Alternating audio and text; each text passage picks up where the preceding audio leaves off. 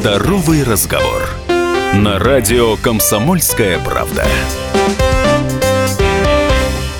Добрый день, уважаемые слушатели. С вами в студии Стас Шевченко. Говорить сегодня будем о самом главном, о здоровье. Современная медицина пришла к пониманию, что все-таки легче не справляться с последствиями тяжелых заболеваний, не заниматься, собственно, лечением, а заниматься ранним выявлением заболеваний, профилактикой этих заболеваний. И в частности, на это как раз э, направлены те законодательные нововведения, которые мы сейчас наблюдаем. Обсуждать вопросы профилактики заболеваний, проведения профилактического медицинского осмотра и диспансеризации мы сегодня будем с нашим гостем Дмитрием Васильевичем Кирсановым, директором Воронежского филиала «Сагасмед», председателем Совета общественных организаций при Росздравнадзоре, руководителем рабочей группы «Социальная справедливость» из полкома Народного фронта. Здравствуйте. Добрый день. Дмитрий Васильевич, расскажите поподробнее о тех нововведениях, которые вот как раз коснулись э, порядка профилактического медицинского осмотра и диспансеризации. Сейчас тема диспансеризации выходит на первый план, потому что для своевременного выявления заболеваний необходимы научно обоснованные подходы по проведению скринингов по обнаружению наиболее значимых заболеваний, приводящих инвалидности и смертности населения. Поэтому в Российской Федерации в течение последних семи лет были приняты нормативные документы, определяющие порядок проведения диспансеризации. Первый приказ Минздрава был в 2012 году, номер 1006, в котором были определены подходы к диспансеризации. В последующем, примерно каждые два года, этот приказ обновлялся. На сегодняшний день действует приказ номер 124, который определяет требования к проведению диспансеризации. С 2019 года диспансеризация становится ежегодной, поскольку в рамках диспансеризации проводится профилактический медицинский осмотр, который включает в себя набор исследований и проведение скрининга. И для населения в возрасте от 18 до 39 лет диспансеризация проводится раз в три года. После 40 лет каждый гражданин имеет право пройти диспансеризацию один раз в год. Это позволяет своевременно выявить заболевание и в случае необходимости провести как коррекцию факторов риска, так и провести исследования дополнительные, провести лечение с тем, чтобы исключить развитие осложнений. Само слово скрининг, которое не раз уже сегодня прозвучало, несет ли оно действительно что-то новое в технологическом плане? Или же это просто другое название традиционных знакомых нам исследований, которые проводятся, в принципе, на протяжении нескольких десятилетий? А скрининг диспансеризации предусматривает, что проводятся обследования, позволяющие с большой долей вероятности выявить существующее заболевание. Поэтому, думаю, само определение правомочно, потому что в течение периода времени, когда трансформировались подходы к диспансеризации, и методы скрининга тоже менялись.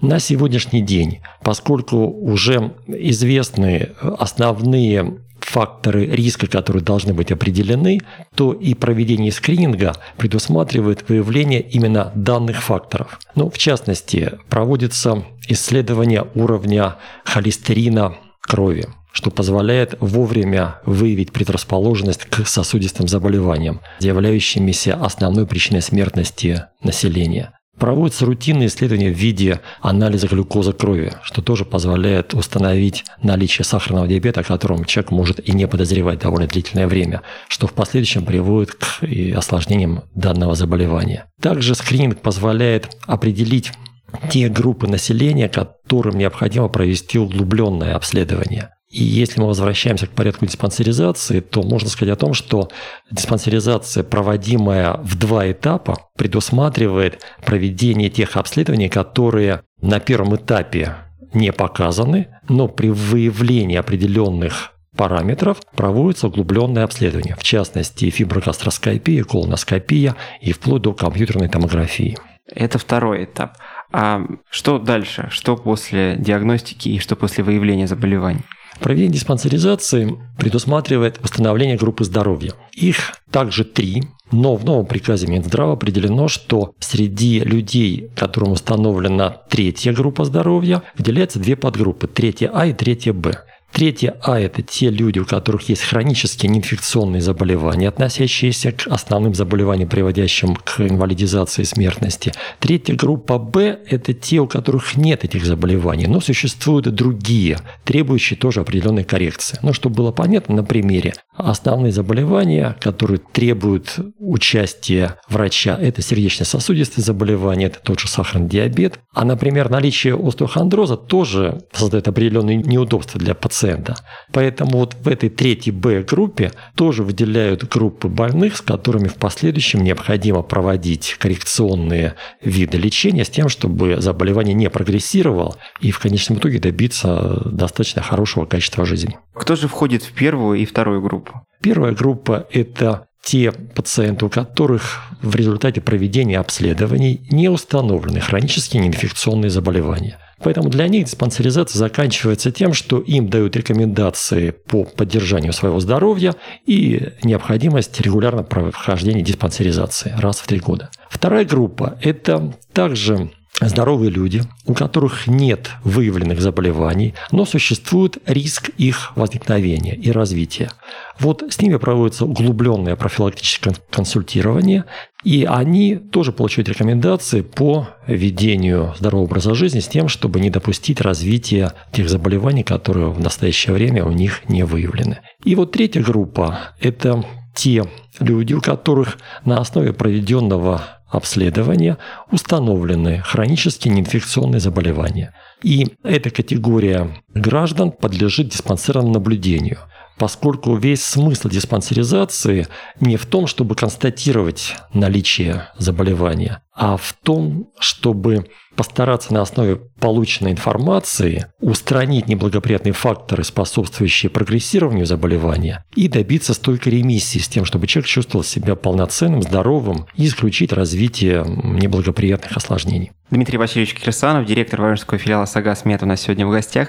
Обсуждаем особенности профилактического медицинского осмотра и диспансеризации. Поговорили о том, что регулярная диспансеризация позволяет выявлять заболевания сосудов, сахарный диабет. А что касается еще одной распространенной в нашей стране причины смертности – онкологические заболевания, что тут может предложить диспансеризация? Диспансеризация предусматривает проведение исследований, позволяющих в свое время установить наличие опухолевого процесса. Те изменения, которые внесены в порядок проведения диспансеризации, они в первую очередь и определяют подходы, позволяющие своевременно заподозрить наличие заболевания. В частности, проводится исследование кала на скрытую кровь. При необходимости УЗИ проводится, как я говорил, фиброгастроскопия или колоноскопия. Данные исследования позволяют установить наличие подозрения, либо наличие заболевания, которое при своевременном лечении позволяет добиться выздоровления. В частности, если говорить о гинекологических заболеваниях, то в порядок обследования вносится обязательный мазок, который позволяет получить цитологию и определить наличие возможных заболеваний. Что касается удобства пациентов по вопросу прохождения диспансеризации, что нового предлагается в этом отношении, в частности для тех, кто работает в традиционную пятидневную рабочую неделю, там с 8 до 6, с понедельника по пятницу, и не имеет возможности посещать поликлинику в рабочее время? Эта проблема действительно существует. Для ее решения есть два уровня возможностей.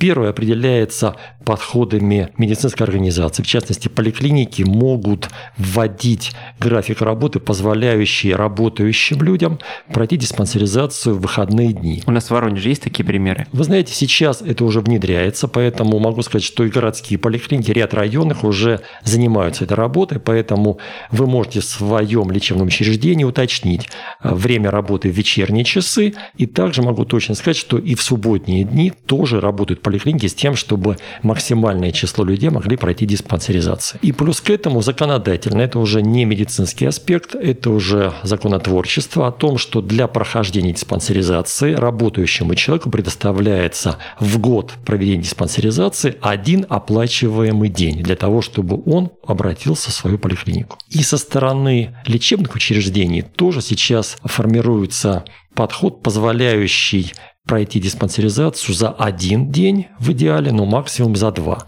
Для этого в каждой поликлинике построена маршрутизация. определены схемы с указанием кабинетов и врачей. Поэтому движение пациента по поликлинике тоже строго регламентировано, и это позволяет максимально быстро провести необходимое обследование. Что касается пожилых пациентов, какие тут есть возможности? В порядке проведения диспансеризации для людей старше 65 лет определены виды обследований, позволяющие с учетом их возраста выявить наличие определенной патологии, которая требует коррекции. В частности, здесь и развитие катаракты. Также существует определенная программа по выявлению когнитивных нарушений, что тоже важно у людей старшего возраста. Существует даже программа определения риска падений. То есть, представляете, вот в диспансеризации вот такая детализация позволяет учитывать особенности людей разного возраста. Также, я считаю, вот важный момент, третья Б-группа здоровья, которая не предусматривает, например, коррекцию там, каких-то показателей сердечной деятельности, но при наличии заболеваний суставов по итогам диспансеризации возможно направление на лечение, включая высокотехнологичную медицинскую помощь. Что это означает на практике? Что если человеку положено эндопротезирование, то по данным диспансеризации он направляется к профильному специалисту, который может оказать ему помощь. И если потребуется высокотехнологичная медицинская помощь, то она тоже должна быть оказана данному пациенту. В жизни это означает то, что человек может пройти операцию эндопротезирования и обеспечить совсем другое качество жизни за счет того, что у него тут полноценные суставы. Уважаемые слушатели, сейчас ненадолго прервемся и продолжим разговор о диспансеризации. Здоровый разговор. На радио Комсомольская правда.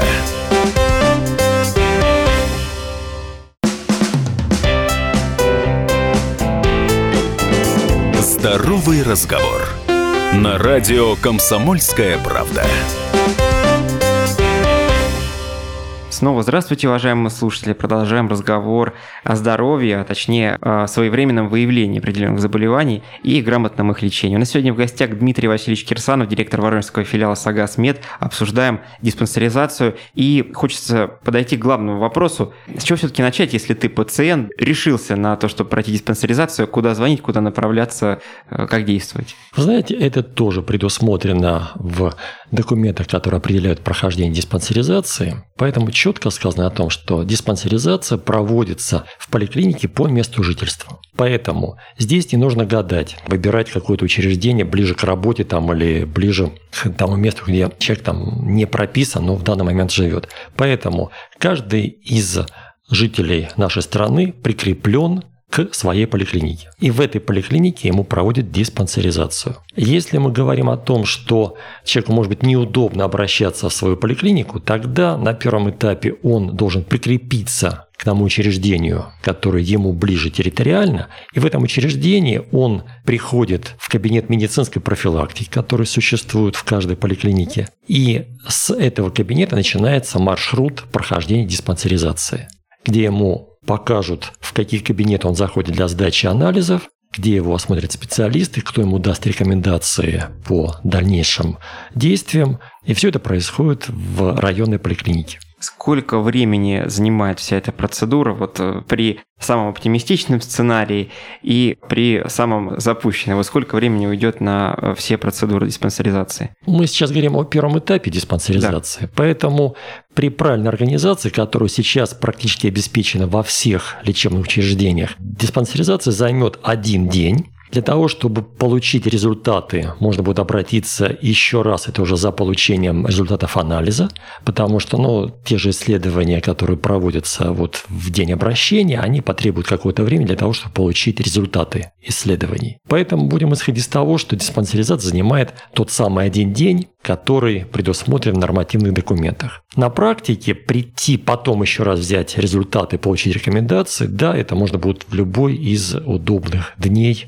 в последующем. Если же в результате обследования выясняется необходимость в проведении второго этапа диспансеризации, тогда назначается день и время, когда человек приходит на дополнительные исследования, включая исследование сосудов, частности, когда доплерография сосудов, кровоснабжающих головной мозг, это проводится в то время, когда есть специалист, который проводит исследование, и назначается время с тем, чтобы конкретный человек пришел к этому специалисту.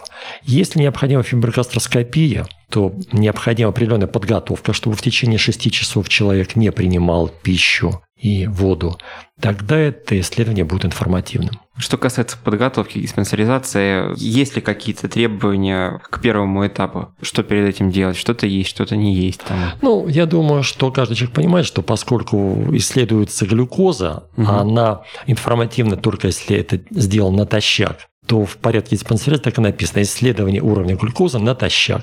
Поэтому, естественно, за 6 часов до того, как будет сделан анализ, принимать э, пищу, пить там сладкий чай не рекомендуется. Но в реальной жизни, если вы приходите с утра в поликлинику, то вы не позавтракав дома можете сдать все необходимые анализы. Какова статистика? Как увеличивается или, может быть, сохраняется год от года число людей, которые интересуются этой темой регулярно, согласно вот тем рекомендациям, которые вы озвучили, проходит диспансеризацию? Сагас Мед проводит свои исследования удовлетворенности наших застрахованных э, оказания медицинской помощи, и мы выясняем подходы к сохранению своего здоровья. И в части диспансеризации мы видим, что если раньше наш вопрос, почему вы не пришли на диспансеризацию, большинство отвечало, что они считают для себя это неудобным, в частности по режиму работы поликлиники, то на сегодняшний день количество этих людей уменьшается. Потому что вот эта обратная связь позволяет отрегулировать работу поликлиник и обеспечить возможность работающим людям прийти на диспансеризацию. Здесь еще важным аспектом является то, что страховые компании проводят информирование своих застрахованных. Каким образом? У нас существует несколько каналов. Мы используем смс-рассылки, чтобы человек получил информацию, что именно в этом году ему необходимо пройти диспансеризацию. Мы используем почтовые рассылки, и наверняка многие ваши слушатели получали письма от Сагаза, от других компаний о том, что необходимо пройти диспансеризацию.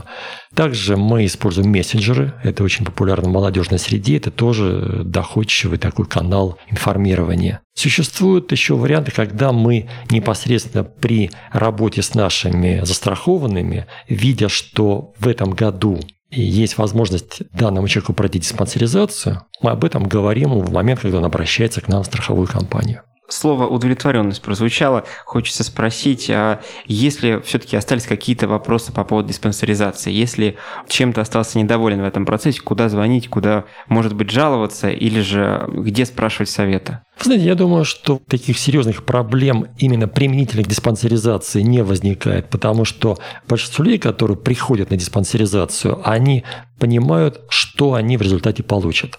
Поэтому здесь в целом удовлетворенность практически полная. Но если возникают какие-то проблемы в процессе прохождения диспансеризации, то эти вещи оперативно решаются либо в самой поликлинике, там же работают наши страховые представители, к которым можно обратиться и которые могут помочь и могут подсказать и в случае необходимости даже сопроводить с тем, чтобы человек прошел диспансеризацию максимально быстро и продуктивно. Если возникают какие-то неразрешимые проблемы, тогда есть наши телефоны, которые есть у каждого человека в полисе, они есть в наших информационных стендах в каждой поликлинике, в каждой больнице. Поэтому можно обращаться к нашим докторам, которые с готовностью предоставят всю необходимую информацию. Дмитрий Васильевич Кирсанов, директор Воронежского филиала «Сагаз Мет» у нас сегодня в гостях. Обсуждаем э, нюансы диспансеризации.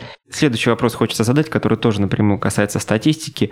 Вот по результатам проходящих диспансеризаций, какие выводы вообще можно сделать о здоровье именно жителей нашего региона? То есть можно ли сказать, что воронежцы там более здоровы, чем липчане или наоборот? Есть такие данные у вас? Ну, знаете, здесь нет необходимости ставить какой-то рейтинг, там определять там угу. топ-10, но общие подходы, они практически в каждом регионе идентичны. То есть мы должны оценить влияние факторов риска, в которых мы выделяем и курение, и злоупотребление алкоголем, и нездоровый образ жизни, отсутствие физической активности, факторы нерационального питания. Поэтому может быть о том, что вот влияние этих факторов продолжает оставаться существенным.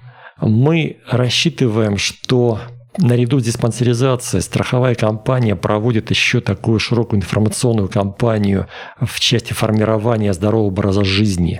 Это позволяет людям получить необходимую информацию и задуматься о подходах к своему здоровью. Поэтому диспансеризация определяет наличие факторов риска, и мы одновременно стараемся донести информацию о том, как с этими факторами риска можно справиться. А можно ли говорить о том, что есть э, прямая связь между состоянием здоровья человека и его возрастом? Вот отслеживается это в рамках диспансеризации. То есть если молодой, то более здоровый. Или же те факторы, которые вы назвали только что, они, например, в более значительной степени вмешиваются там в одну из возрастных групп. То есть вот вопросы возраста и здоровья, сопоставимости, есть какие-то наблюдения? На самом деле вопрос здоровья многокомпонентная такая система, поэтому при таком поверхностном подходе, конечно же, возраст влияет на наличие хронических неинфекционных заболеваний. С возрастом их количество увеличивается, и они становятся более выраженными. Но нельзя не учитывать, что и образ жизни, и вредные привычки, отсутствие информации о рациональном питании. Это в большей степени влияет на состояние здоровья. Поэтому я могу сказать о том, что люди, может быть, даже в старшей возрастной группе, но которые осознанно относятся к тому, чтобы поддерживать здоровье на нормальном уровне, они могут оказаться в более выигрышном положении, чем люди молодого возраста, которые не задумываются о своем здоровье. Поэтому здесь, я считаю, на первом месте осознанное стремление сохранить здоровье. Ну, в заключении нашей беседы, как раз для той возрастной группы, которую вы обозначили, людей пенсионного возраста, можно дать какие-то простые рекомендации, которым можно следовать всегда и везде по сохранению здорового образа жизни, да, то есть что это будет? Я считаю, что, во-первых, нужно использовать те благоприятные возможности, которые сейчас предоставлены системой здравоохранения. То есть, конечно же, целесообразно проходить ежегодно обследование – и если определено, что люди вот даже начиная там с 39 лет, 40 фактически, могут проходить диспансеризацию ежегодно, да, этим нужно пользоваться. Потому что простейшие исследования позволяют вовремя установить определенную настороженность и при необходимости провести дополнительное обследование. Поэтому нужно проходить обследование, нужно по результатам обследования выполнять рекомендации, которые дают лечащие врачи, Важным направлением является проведение диспансерного наблюдения по итогам диспансеризации. Поэтому важно не только выявить заболевание, но и постараться его лечить продуктивно и добиться выздоровления. Поэтому я бы рекомендовал проходить и обследование, и лечение, и учитывать, что очень многое зависит от образа жизни. Поэтому и в плане физической активности, в плане рационального питания тоже необходимо выполнять те рекомендации, которые дают лечащие врачи. Спасибо вам за интересный разговор. У нас сегодня был Дмитрий Васильевич Кирсанов, директор Воронежского филиала «Сагасмед». Всем удачи, всем здоровья, всем желания следить за своим здоровьем и не закрывать глаза на свои проблемы. Будьте здоровы, до новых встреч.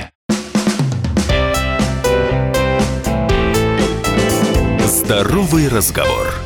На радио «Комсомольская правда».